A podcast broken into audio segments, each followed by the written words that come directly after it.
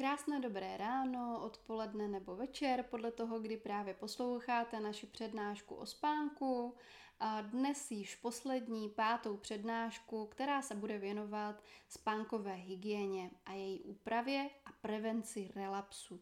Následující přednáška v cyklu pěti přednášek vznikla v rámci uh, Združení Amélie, vznikla pro Amélii, uh, od nás, od psychologa s psychiatrem, kteří jsme si je připravili pro vás, pro pacienty nebo pro jejich rodinné příslušníky a potenciálně také pro všechny, kteří jste zabloudili k tomuto tématu v hlubinách internetu anebo v hlubinách podcastování, protože uh, tato přednáška je dostupná nejenom na kanále Amélie, ale také na mém vlastním kanále, který se jmenuje Zapni Axony, abychom zdostupnili toto téma pro všechny a abychom také zviditelnili uh, to, co Amélie pro svoje pacienty a pro uh, jejich rodiny dělá. Pokud eh, zrovna vy eh, jste eh, tady proto, že vás zajímá Amélie, anebo pokud o ní ještě nevíte, tak jenom krátce řeknu, Amélie je združení, které pomáhá onkologicky nemocným a jejich rodinám a tady tyto přednášky vznikly proto, že spánkové poruchy jsou u onkologicky nemocných časté.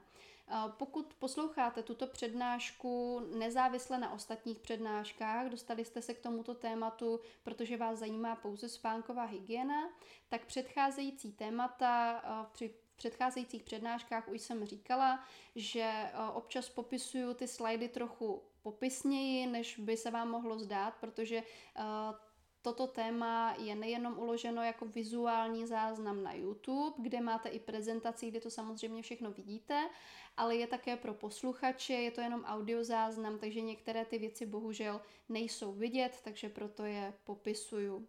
Tak, vrhněme se do naší poslední přednášky. Znova zopakuju, kdyby vás zajímaly i ty předchozí, o čem byly. První přednáška byla o spánku obecně, co všechno potřebujeme o spánku vědět, abychom pochopili, proč spíme a kdy nastává problém se spánkem. A také jsme se bavili o vlivu nemoci na náš spánek, podrobně i o vlivu třeba právě onkologického onemocnění na spánek anebo o vztahu spánku a onkologického onemocnění. Druhá přednáška se věnovala poruchám spánku jako takovým, kde jste se dozvěděli, jaké poruchy spánku známe, co je zavinuje, zmapovali jste si vlastní bludný kruh pro nespavce, protože mapování, jak jsme se dozvěděli, je základ úspěchu. Třetí přednáška tady byla od mého manžela, lékaře a psychoterapeuta Jakuba Vaňka. Pro vás, kteří uh, jste se zajímali o metody farmakologické a nefarmakologické léčby nespavosti, Čtvrtá přednáška také od pana doktora Vaňka, kde objasnil, co to je somnologie, čím se zabývá spánková medicína, jak se léčí závažné spánkové poruchy a zodpověděl nejčastěji kladené otázky, na které jsme v průběhu našeho přednášení dosavadního uh, narazili. Protože on přednáší o spánku rád, já také přednáším o, ráda o různých psychologických uh, tématech uh, pro Amélii i na třeba univerzitě. A samozřejmě lidé se ptají, což je skvělé a ty nejčastější otázky jsme dali dohromady jsou tam pro vás odpovědi v té čtvrté přednášce. Pátá dnešní přednáška, nebo tato přednáška, podle toho, jestli se koukáte v jiném dni, to já nevím, že jo, a, takže následující přednáška je o úpravě spánkové hygieny a prevenci relapsu, což znamená, o, dozvíte se všechno, co byste měli ve svých návicích změnit a čemu se vyvarovat, aby se vám potíže se spánkem nevracely. Tak. Pro ty, kteří v minulých eh, přednáškách neviděli, kdo jsem, tak já se jmenuji Iva Vaňková, jsem psycholožka, eh, mám svou vlastní psychoterapeutickou poradnu v Olomouci, natáčím podcast Zapni Axony, kde najdete také záznamy všech těchto přednášek a o, s Amelí, se združením Amelie spolupracují už od roku 2021. Možná jste mě viděli už v nějakých dřívějších přednáškách, protože o, přednáším o různých věcech opravdu ráda, kromě spánku a spánkových o, témat. Je to třeba také téma partnerství nebo sexuality, intimity a podobně. Tak, jsem absolventkou Univerzity Palackého, jednooborové psychologie a Masarykovy univerzity v Brně, oboru sociální práce a mediální studia a žurnalistika a dokončila jsem pětiletý výcvik v kognitivně behaviorální terapii, což je podstatné zejména kvůli psychoterapeutické léčbě nespavosti, protože kognitivně behaviorální terapie má vyvinutý a sestavený manuál CBTI, o kterém jste slyšeli ve třetí přednášce a ten je speciálně sestavený pro psychoterapeutickou léčbu nespavosti. Tak, Přejdeme ke spánkové hygieně. Spánková hygiena, jak už jsme kladli na srdce ve všech předchozích přednáškách, je absolutní základ toho, pokud chcete zdravě spát. Každý, kdo má problémy se spánkem, by měl jako první zrevidovat svoje návyky. Než se přistoupí k další léčbě, tak je vždycky jako první potřeba vzít si nějaký seznam, který obsahuje spánkovou hygienu a dělat si fajfky. Můžete to udělat zrovna dneska, zrovna v téhle přednášce. Odstraněním základních chyb se může ten problém úplně vyřešit. Divili byste se, ale opravdu takhle jednoduché to vlastně je, nebo takhle jednoduše to vlastně zní, protože ono samozřejmě odstranění špatných návyků není hned. Vemte si, že nějaký čas vy si ty špatné návyky tvoříte, takže k sobě musíte být trpěliví, protože nějakou chvíli bude trvat, než se je odnaučíte. A chce to opravdu trpělivost a disciplínu, což je většinou, nebo já se s tím setkávám v psychoterapii, ten kámen úrazu, na který často narážíme. Je důležité být důsledný a sám k sobě upřímný. Opravdu si nalít čistého vína a odpovědět si i na ty komplikované otázky, jak jsme si říkali v prvním díle tady tohohle semináře, v prvním semináři jste slyšeli, že i na ty nepříjemné otázky o zlozvicích je potřeba si odpovědět upřímně. V pravidelném režimu je stabilita a síla, což se týká udržování spánkových rytmů a taky o tom bylo mnoho řečeno v minulých přednáškách. Pacienti, kteří absolvují psychoterapeutické pobyty, to je taková zajímavost tady pro vás, co jsem tady dala, že vlastně mám zkušenost s tím, že ti pacienti nebo ti klienti, kteří přicházejí na psychoterapii a mají za sebou psychoterapeutický pobyt, tak uh, si často pochvalují právě ten pravidelný režim, který v nemocnici měli nastavený, nebo v léčebně. Jo? To znamená, že ten, uh, tady tenhle ten režim považují jako jeden z nejléčivějších faktorů na tu jejich psychiku. Při nastavování režimu je důležitá hlavně trpělivost. Ještě jednou zdůrazňuji a třikrát podtrhuji. Jaká jsou základní pravidla spánkové hygieny? První pravidlo. Omezte mentálně a fyzické, fyzicky náročné aktivity před spaním. To znamená, určitém období předtím, než jdete spát, ideálně aspoň hodinku, omezte jakékoliv mentálně náročné aktivity, psychicky náročné, to znamená, už se třeba neučte, jo, nebo uh, nepracujte, jo. To jsou mentálně náročné aktivity, že? Uh, fyzicky náročné aktivity před spaním znamená to, zkuste hodinu před spaním necvičit. Fakt, jako u toho cvičení se myslím dokonce někdy uvádí až tři hodiny, mám takový pocit. Tak, Zvolte si pro spánek, to už je druhé pravidlo, zvolte si pro spánek klidné a tiché místo pokud možno. Samozřejmě vždycky to berte tak, eh, že se zkoušejte co nejvíce přiblížit těmto pravidlům. Logicky každý z nás ví, že není vždy optimální situace na to nastavit si spánkovou hygienu tak, aby byla perfektní, ale perfekci po vás nikdo nechce. Nikdo po vás nechce, abyste byli perfektní, ale abyste se snažili přiblížit těmto pravidlům, která dávají smysl, proč jsou blahodárná. Proč klidné a tiché místo Odpověď najdete v první přednášce. Eh, důkladně si zatemňujte okna. Zase tma. Eh, souvisí to opravdu s těmi cykly, o kterých jsme se učili v první přednášce. Eh, zajistěte vhodnou teplotu v místnosti a to ideálně mezi 15 až 18 stupni Celsia. Když máte vysokou nebo příliš nízkou teplotu, tělo má tendenci s tím bojovat. Pokud máte vysokou teplotu, tělo je zmatené, dokonce si může myslet, že prodělává nějakou infekci, že bojuje s nemocí, takže vás může probouzet. Bere to jako něco nepřirozeného. Chlad také sebezáchovná funkce. Když klesá vaše teplota pod nějaký určitý stupeň, tak váš mozek říká, pozor, pozor, něco se děje, tvůj život je na asi nějakém ohrožení, zkus se zahřát. No, takže vlastně proto ta optimální teplota 15 až 18 stupňů, která nám umožňuje udržet si stále vnitřní prostředí. Před spaním si můžete uh, dopřát také teplou, teplou sprchu nebo lázeň, jo, uh, protože tady toto šokovité jakoby oteplání toho organismu, to, to je blbý slovo, že? Ale prostě ohřátí, ano. Ohřátí organismu může uh, zapůsobit uklidňujícím dojmem a snáze upadnete do spánku. Před spaním redukujte modré světlo, o tomhle se budeme podrobně bavit dál. Jeste naposledy 3 hodiny před spaním a vyhýbejte se kořeněným, sladkým a těžkým jídlům. Ale taky nehladovte. Jo, pozor na to.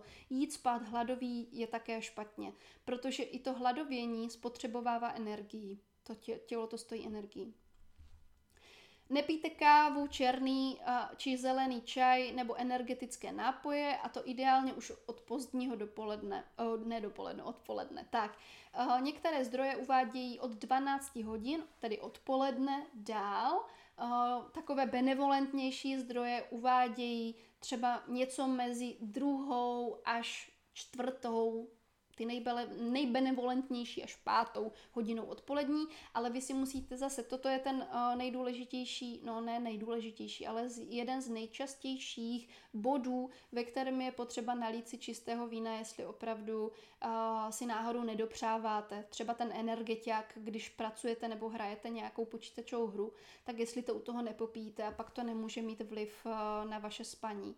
Tam samozřejmě se vracíme zase i k tématu modrého světla, ale to si řekneme za pár minut nebo vteřin. Uh, dobrá, předposlední pravidlo, omezte večerní pití alkoholu. Ano, je to tak, tohle asi není nic moc objevného, i když pro někoho možná být může. Alkohol narušuje spánek, sklenička před spaním není eh, dobrý lékař na spaní, ačkoliv eh, alkohol může působit sedativně a vy máte pocit, že se vám chce spát a tak jako dobře upadnete do toho spánku, tak ten spánek je potom nekvalitní. Takže z hlediska dlouhodobého, z hlediska vlivu toho alkoholu na vaše spaní, to z dlouhodobého hlediska nemá dobrý vliv. Nekuřte před spaním, a pozor, ani v pauzách uh, mezi probuzením. Jo? To znamená, že když se probudíte v noci a jdete si na ciginu, jo, tak to taky není dobrý zvyk. Tak to je všechno vlastně. Jo, to je vlastně všechno, co je potřeba si očkrtnout, tady toto. Potom samozřejmě tam máme ještě další ta eh, takzvaně behaviorální pravidla nebo pravidla v chování a ta zahrnují uh, to, co jsme si říkali v předchozích přednáškách. Jo, jestli máte v posteli nějaké rušivé podněty, jestli vždycky, když se zbudíte v noci a do 15 minut nezaberete, tak jestli vstáváte a opouštíte to lůžko, nebo ne, jestli se trváváte v tom lůžku, protože to je taky špatně. Uh, potom uh, také v, mezi ta behaviorální pravidla patří také to, jestli tu postel používáte jenom ke spaní, anebo k něčemu mm, jako navíc, jo? to znamená, jestli se tam učíte, jestli tam koukáte na televizi a tak dále. Nejsem si jistá, jestli to nemám prezentaci dál, ale uh, ještě zhrnuju. Bylo to už v těch předchozích. Tak, to jsou behaviorální návyky. Tak. Teď podrobně k modrému světlu, protože modré světlo je v dnešní době uh, metla na spánek a je to jeden z nejčastějších zlozvyků, který jsme si vyvinuli. Tady si opravdu potřebujeme sáhnout do svědomí a uvědomit si, jak moc přijímáme modré světlo a odkud všud vlastně pramení. Pojďme si na úvod říct, uh, odkud pochází modré světlo v domácnosti. Za prvé to může být špatně zvolené osvětlení nebo displeje mobilních telefonů a tabletů, televizory, monitory počítače, pouliční osvětlení, ale také kontrolky spotřebičů. No, takže pozor na všechny tady tyhle ty zdroje. Tady je nutné říci, je potřeba zrevidovat tyto návyky a zredukovat tyto návyky. Jednak pokud máte problémy se spánkem, pokud už zaznamenáváte nějaké problémy se spánkem, je potřeba být k sobě důsledný a omezit si tady tyto zdroje, ale zvážit by to měli i ti, kterým to vlastně problém nedělá. protože ono z dlouhodobého hlediska to negativní vliv a dopad na to zdraví mít může. Jo, že když dlouhodobě vstřebáváte modré světlo a koukáte do o, monitoru a koukáte do displejů a tak dále, tak z dlouhodobého hlediska i pro ty, kteří u toho dobře spí, tak to může mít nějaký vliv. Takže spánková hygiena je pro každého. Tak. Uh, Modré světlo jako takové je nepřirozené světlo z monitorů a obrazovek. Jsme mu vystaveni, jsme-li mu vystaveni ve večerních hodinách, tak je spánku škodlivé, rozhodně, nedebatovatelně. Přirozené denní uh, modré světlo pomáhá řídit náš cirkadiální systém, ale nám se jedná vlastně o omezování toho umělého, nepřirozeného. Žárovky ale cvítidla s jasným světlem narušují efekt západu slunce. No, to prostě tak to je. Uh, pokud vy budete argumentovat tím, že se snažíte napodobit si vlastně tady tento cyklus tím, že používáte třeba venkovní rolety, přizpůsobíte domácí osvětlení tomu, abyste mohli pracovat v nočních hodinách a nasimulovat si den a spát v denních hodinách a nasimulovat si noc, uh, jako můžete takhle žít. Asi by to šlo, kdyby, kdybyste to dělali pravidelně, pokud to tak budete mít každý den. Ale já předpokládám, že asi fungujete i mimo svoji domácnost a potřebujete vycházet ven a pracovat i v běžném denním rytmu. A tam nastává problém, protože uh, náš režim a tady tenhle ten systém potřebuje pravidelnost, protože bez té pravidelnosti to opravdu nefunguje a narušujete si ty křivky, které jsme si podrobně popisovali v první přednášce a narušujete si cirkadiální systém a homeostázu toho těla. No? Tak. Dále modré světlo a melatonin jsou velcí nepřátelé, no, protože melatonin je známý jako hormon spánku, se mu také někdy přezdívá. Během dne jsou hladiny melatoninu nízké a po západu slunce se zvyšují. Z toho jasně vidíte, že když si vy jakoby nasimulujete, že slunce nezapadá, to znamená svítíte si do toho obličeje, tak blokujete vytváření toho melatoninu a blokujete nastup únavy. Eh, přes den je dobré vystavovat se modrému světlu ze slunce, přirozené, eh, přirozené světlo prostě nic nenahradí a je to kvůli stimulace energie a koncentrace. Ve večerních hodinách eh, vystavování umělému modrému světlu působí negativně na tvorbu melatoninu a v důsledku toho se potom necítíme ospalí a to je problém. Tak.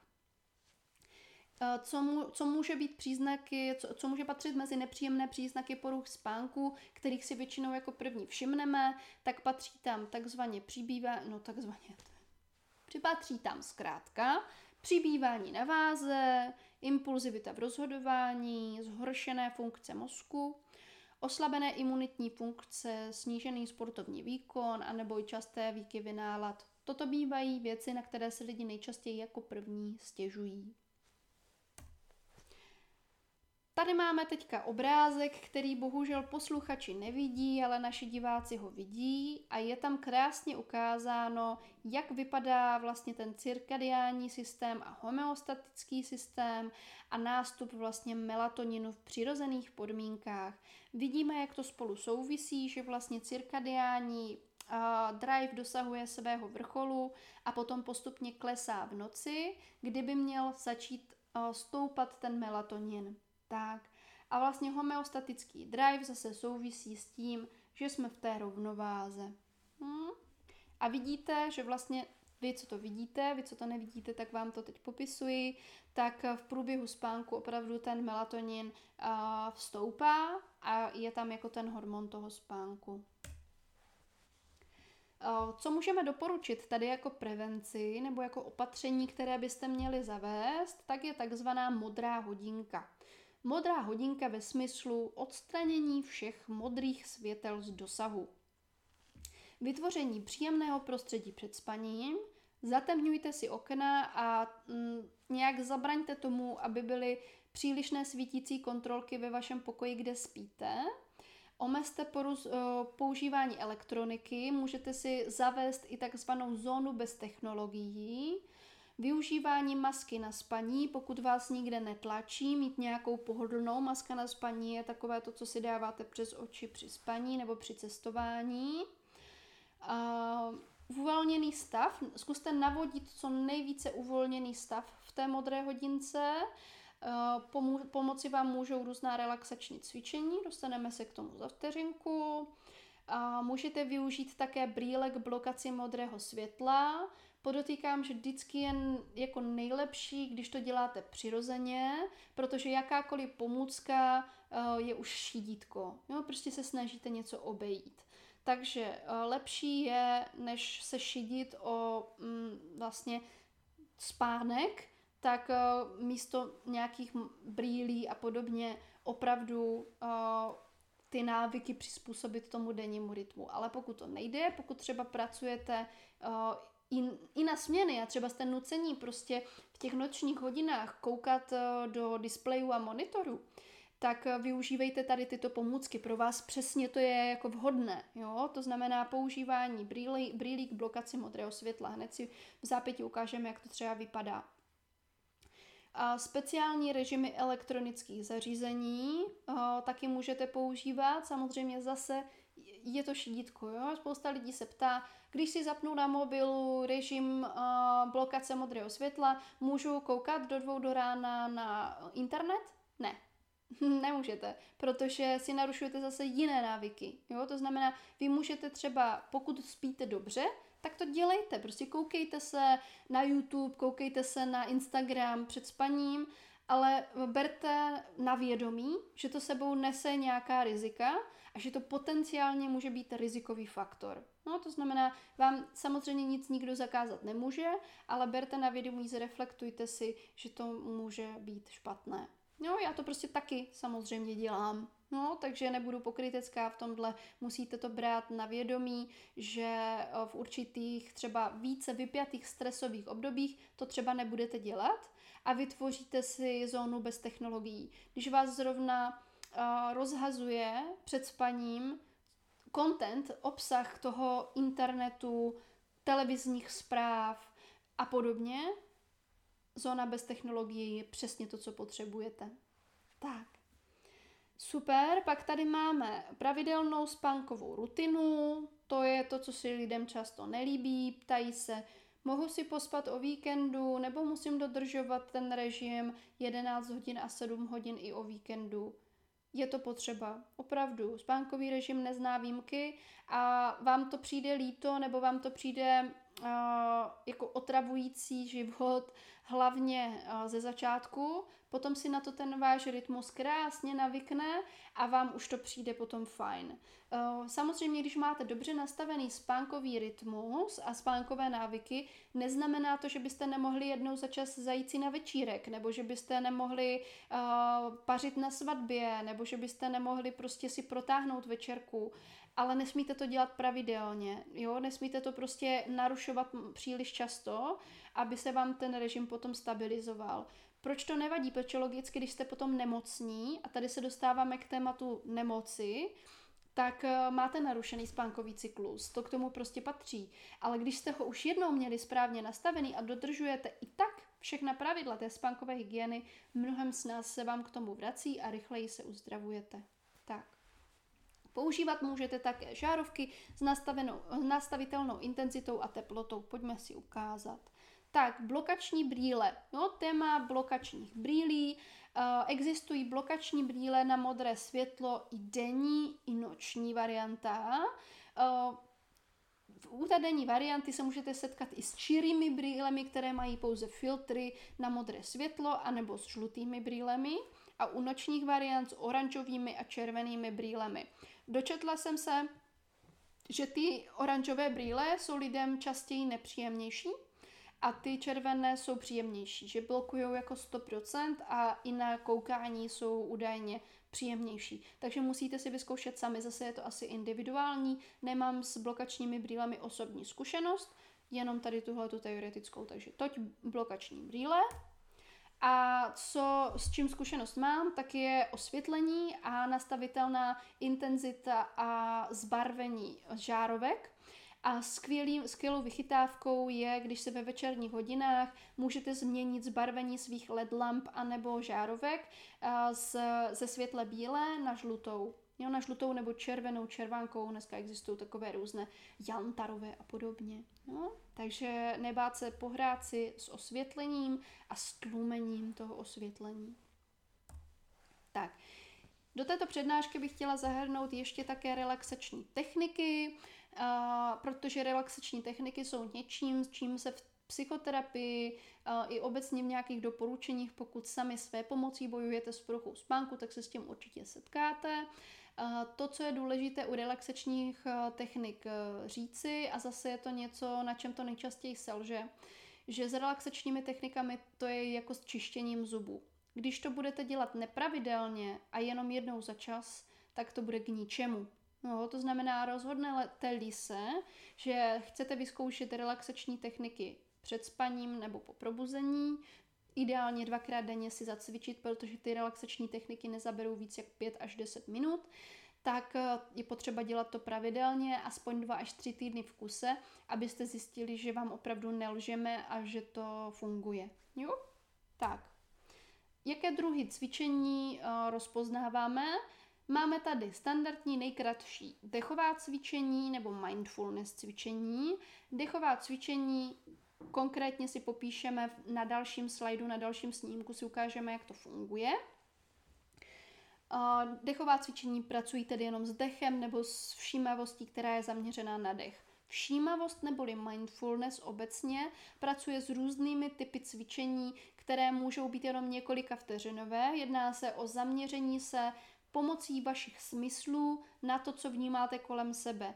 Eh, abyste odvrátili pozornost od těch nepříjemných myšlenek. To znamená, mindfulness nám říká, zaměř se na to, jak je tvůj polštář měkký, jak ta peřina je příjemně zahřívající, jak něco hezky voní, mám třeba levanduly pod polštářem a podobně. Jo?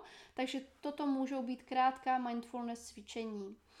Uh, progresivní svalová relaxace, to je jedno z nejpoužívanějších cvičení, se kterým se setkáte u psychoterapie. Já ho každopádně používám nejčastěji a jedná se o metody, které jsou zaměřené jednak na stabilizaci toho dechu a jednak na pozvolném zatínání a uvolňování svalových skupin. Jo, určitě pokud by vás svalová relaxace zajímala, zkuste si najít někde nějaký zdroj, který to přímo o, o tom pojednává. Existují různé typy svalových relaxací, například Estova nebo Jakobsnova svalová relaxace a můžete si vybrat tu, která vám sedí nejlépe. Pokud byste to sami nezvládali se naučit, tak rád vás to naučí psychoterapeut nebo i někteří lékaři, kteří jsou třeba i zároveň psychoterapeuti, tak to znají, tak vás to naučí fyzioterapeuti jo, a tak dále. Potom tady máme relaxační techniku autogenní trénink. Autogenní trénink zase naleznete spoustu nahrávek na YouTube nebo vás tím může provést váš psychoterapeut. Jedná se o více relaxaci delší a takovou založenou na sugestích, je to uvolňující cvičení delší a meditační techniky ty jsou nejdelší, takže mám to tady seřazeno pěkně podle délky. Meditační techniky mohou být nejdelší, protože meditační techniky jsou systematickým nácvikem toho, jak koncentrovat svou pozornost třeba na dýchání nebo na sezení nebo na nějakou jednu věc a odvrácení se od proudu myšlenek, které nám proudí v hlavě. Ale toto je někdy i na roky tréninku. Takže můžete začít u dechových cvičení, mindfulness cvičení přes progresivní svalovou relaxaci, autogenní trénink až k meditačním technikám. Můžete se posouvat, pokud vám to bude sedět. A nebo si můžete vybrat to, co se vám líbí. Tak. Tady zase pro posluchače, eh, kteří nevidí následující obrázek, tak popíšu. Eh, pro ty, kdo vidíte tady tento obrázek, tak eh, nemusím vlastně nic moc popisovat, protože vidíte i, co na něm je. Jedná se o krátký návod na snadné relaxační dýchání. Jako první bod číslo jedna. Pohodlně se usaďte, ideálně se opřete, o něco a můžete sedět, takže nebudete sedět takhle vzpřímeně, ale můžete sedět takzvaně v poloze sedícího Mexičana, který se takhle jako opírá a je takový jako povolený. Jo, je povolený a má celý večer za sebou takový jako unavený večerem. Uh, někomu sedí se, uh, sezení v meditačním sedu na turka, někdo to vyloženě nemá rád, takže vyberte si takové sezení, jaké se vám líbí a jaké vám v té dané situaci je hlavně jako reálné, anebo se položte. No, to je taky možnost. Takže to byl bod číslo jedna, sednout si nebo lehnout si. Bod číslo dva. Pomalu se nadechujte nosem, pokud vám to nosem nejde, dělejte to pusou, já vždycky říkám, vyberte si, co je vám milejší. Já to dělám tak, že se nadechuju nosem a nadechujete se takzvaně do břicha. To znamená, a jak poznáte, že se nadechujete do břicha, dejte si na své břicho ruce, klidně to udělejte hned. Nadechujte se a dejte si ruce na břicho. Musíte cítit, že se vám to břicho zvedá, jako kdyby se vám v něm zrovna teďka dělalo nějaké, jako kdybyste spolkli knedlík. Jo, kdyby se vám dělalo takové těhotné bříško na jedený pupík. Takže s nádechem dělám na jedený pupík. Na malou chvíli zadržím dech, tak aby vám to bylo příjemné, stačí úplně vteřinka. A potom postupně výdech. Zase já to dělám pusou. Pomalu vydechujte ústy, na konci výdechu se zase na chviličku za, zastavte. Vy si vlastně můžete ten váš dech představit jako takovou křivku, kdy vlastně jedete nádech, stop a výdech, stop. Nádech, stop a výdech, stop. Nestresujte se tím, jak je ten nádech a výdech hluboký nebo jak je uh, intenzivní, jak je dlouhý, protože s každým nádechem a výdechem to můžete prodlužovat. Vaším cílem je dýchat co nejpomaleji, aby ta křivka, kterou opisujete, připomínala spíše takový jako obláček a ne, aby připomínala uh, hvězdici. Jo? Nádech, výdech, nádech, výdech. To ne, to je špatně. Takže hezky si to rozvolnit, pomalu nádech, pomalu výdech s těmi pauzičkami a prodlužovat to. Celý tento postup opakujte alespoň desetkrát, nespěchejte na sebe a s každým tím pokusem se opravdu snažte o to prodloužení. Pokud chcete docílit ještě lepšího relaxačního efektu, tak s každým výdechem si můžete v hlavě říct slovo pomalu anebo uvolnit. Abyste si jako připomněli, co tím chcete dosáhnout. No, ale to už je jenom takový zlepšovák. Stačí úplně nádech, stop, výdech, stop a pomaličku. Super. Co dalšího pro sebe můžete před spaním dělat? Můžete si zavést nebo vymyslet nějaký uklidňující rituál, který vám bude vyhovovat přesně na míru. Utlumte si světlo, zkuste nějakou aromaterapii, tohle jsou jenom typy. Jako aromaterapie může někomu být příjemná levandula nebo nějaké přímo spánkové tinktury speciální namíchané na spaní. Různé zvlhčovače vzduchu mohou pomoci, vyvětrat si v místnosti, pustit si relaxační hudbu v průběhu modré hodinky, oddechová četba, nějaká monotónní činnost, třeba pletení, skládání ponožek, skládání pucle, omalovávání omalovánek a podobně, anebo audioknížky.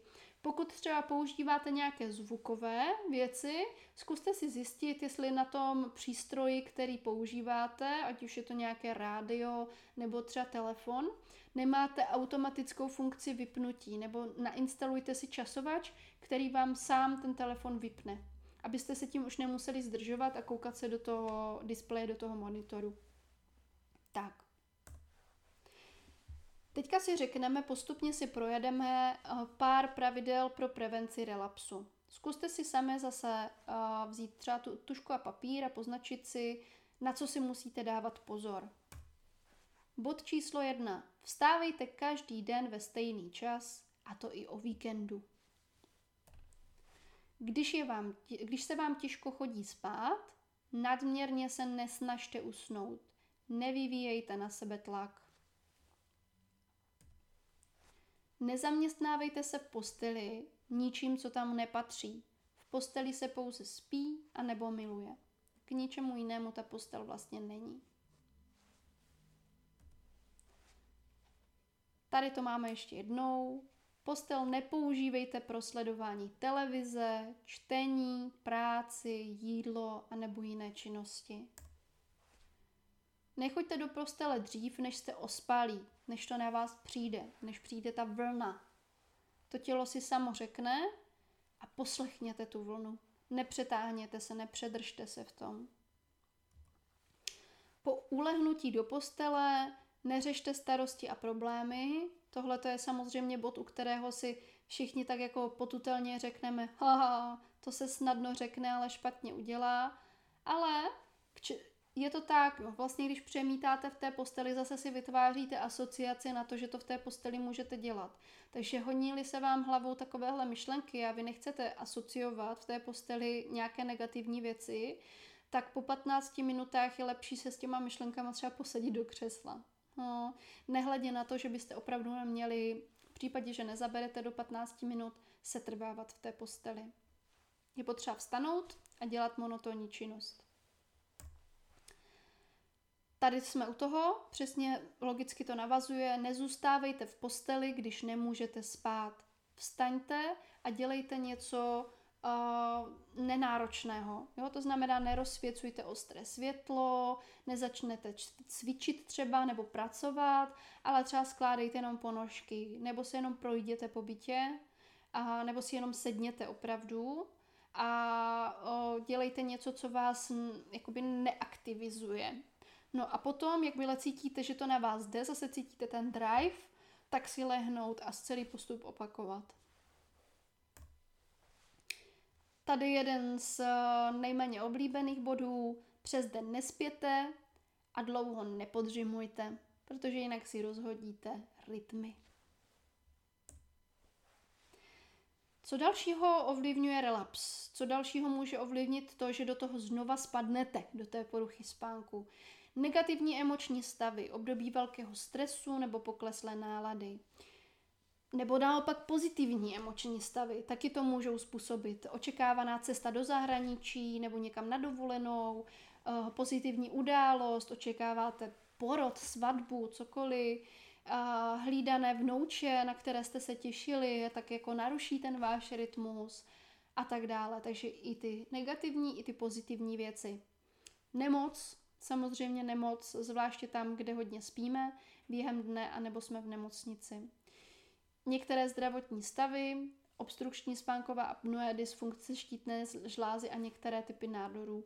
O tomto tématu bylo podrobně pojednáváno v eh, třetí a čtvrté přednášce, kde apelujeme na to, jste-li uh, teďka momentálně divákem těchto přednášek a jste sám třeba onkologicky nemocný, anebo jste-li příbuzným onkologického nemoc, uh, onkologicky nemocného, je potřeba mít na paměti, že ty poruchy spánku se s těmito onemocněními spojují a jsou u nich časté.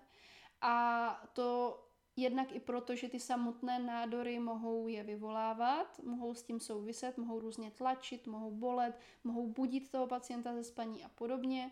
A jednak i proto, že samotná ta léčba je prostě stresující. To, když zjistíte, že vám něco je, že jste nemocní, tak je stresující a vlastně i ty doprovodné potom eh, příznaky eh, té léčby, eh, nežádoucí účinky některých léků a tak dále a tak dále, tak všechno tohle ovlivňuje kvalitu vašeho spánku. Takže zase znova opakuji, spánková hygiena ano, jednoznačně ano a je pro každého, ale pokud se vám to nedaří a pokud nejste momentálně v optimálních podmínkách nebo v optimální životní situaci, kde si to můžete nastavit perfektně, Nechtějte po sobě tu perfekci. Nechtějte být perfektní, protože naším cílem není být perfektní, naším cílem je se pouze přibližovat tomu, abyste spali zdravě, abyste byli uvědomělí tady v tomhle a snažili se si pomoci nějakými drobnostmi třeba. A taky nám jde o to, aby to pro vás bylo co nejméně stresující toto téma, a protože čím víc na sebe budete tlačit, tím hůř se vám bude spát. Tady máme teda ještě poslední slide, tři pravidla na závěr, která budou teď opakováním toho, co jsem řekla, protože jsem se k tomu asociačně logicky dostala. A první pravidlo je teda, řešení vyžaduje čas, buďte k sobě trpěliví. Ten problém se prostě nějakou dobu vytvářel, to znamená, že vy ho budete teď nějakou dobu řešit.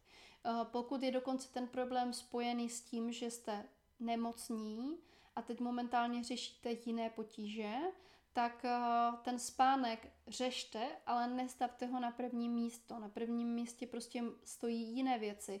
Eh, zkuste si nastavit taková pravidla, které pro vás budou co nejpříjemnější, ale zároveň se snažte být k sobě upřímní a neobcházet to.